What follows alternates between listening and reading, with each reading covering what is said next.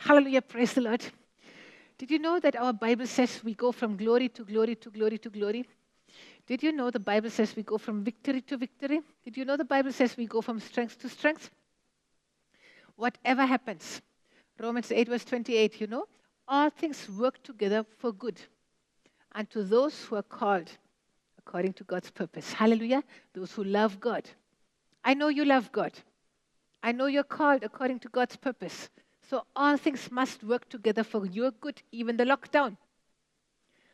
You know, the other day, I saw so many people, many, many, many people, even Christians, even pastors, even leaders, in such a danger of suicide, in such a fear, such a depression, such an oppression. The devil torturing their mind, reminding them of old sins, maybe commission, but especially also of omission.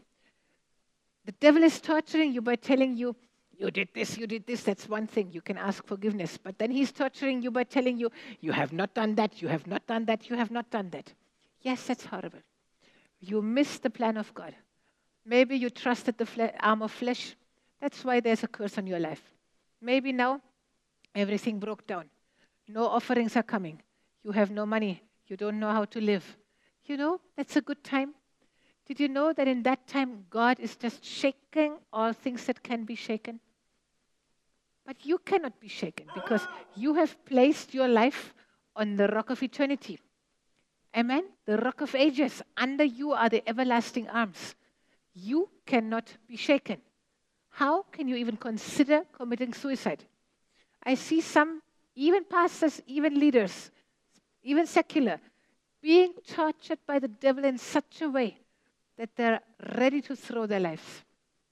Can I tell you, when you throw your life, you will not come to heaven.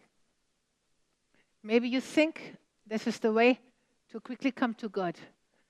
Suicide is the utmost rebellion against God you can imagine. Suicide is telling God, I know better than you. I know how long I should live. I know when I should die. I have the authority to take my own life. God is the author of life. The devil is the author of death. You want to come to the side of the devil? Devil came to steal, kill, uh, to, to steal and kill and destroy.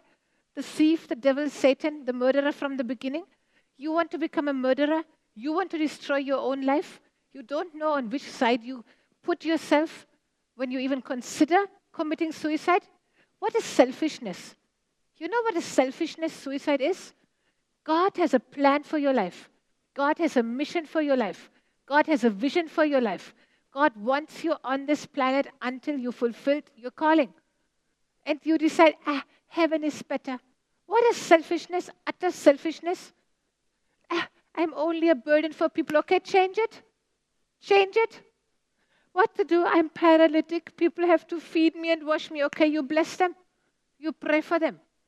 As long as God gives you life, means you have a purpose here, means you are able to be a blessing, means you can ask God to make you a blessing. How can you dare to even think to destroy and kill your own life? It's a devil's plan. I rebuke it in the name of Jesus. You will not die, you will live, and you will declare the wonders of the Lord. Hallelujah. You will not die, you will live. You will declare the wonders of the Lord. You will not die, you will live. You will declare the wonders of the Lord. You know, my Bible school director, he was a drug addict. Actually, he came to Goa and he was living there, the whole hippie culture and everything. And one day he noticed that there was a demon possessing him and possessing his friend. So he just wanted to end his life. He didn't know how to go on with drug addiction and everything. He wanted to end his life. And you know what he did? He went, he took drugs and went into the ocean. And when he was about to drown, he heard deep inside the voice. And the voice told him, The way you are now, you cannot come to me, you will go to hell. God told him because God saw that the devil had deceived him so much that he thought by committing suicide he could come quickly to God. He thought when he dies, he will directly go to God. So, God, seeing his heart, he stopped him.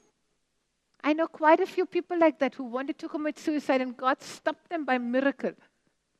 But how many were not stopped?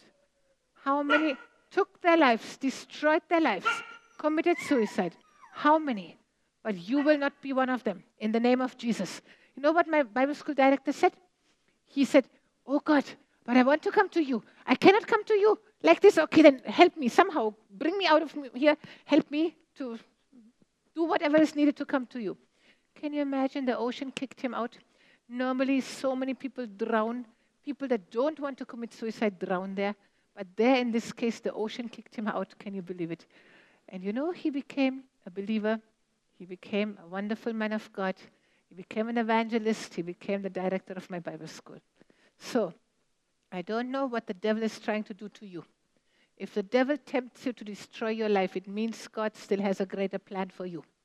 Maybe you feel you are such a burden. You think if people don't have to take care of you, then the world would be better. If God wants you here, it means He can use you as a blessing. In the name of Jesus, I curse and rebuke every spirit of suicide. I rebuke it in the name of Jesus. If you need to confess any sin, confess it. Jesus has given His own blood to wash us from every sin. God's word says if we confess our sins, He's righteous and just to forgive us all our sins and to wash us from all iniquity. So Jesus is very willing to forgive you and to cleanse you. You come to him, you will not die, you will live and declare the wonders of the Lord. Amen.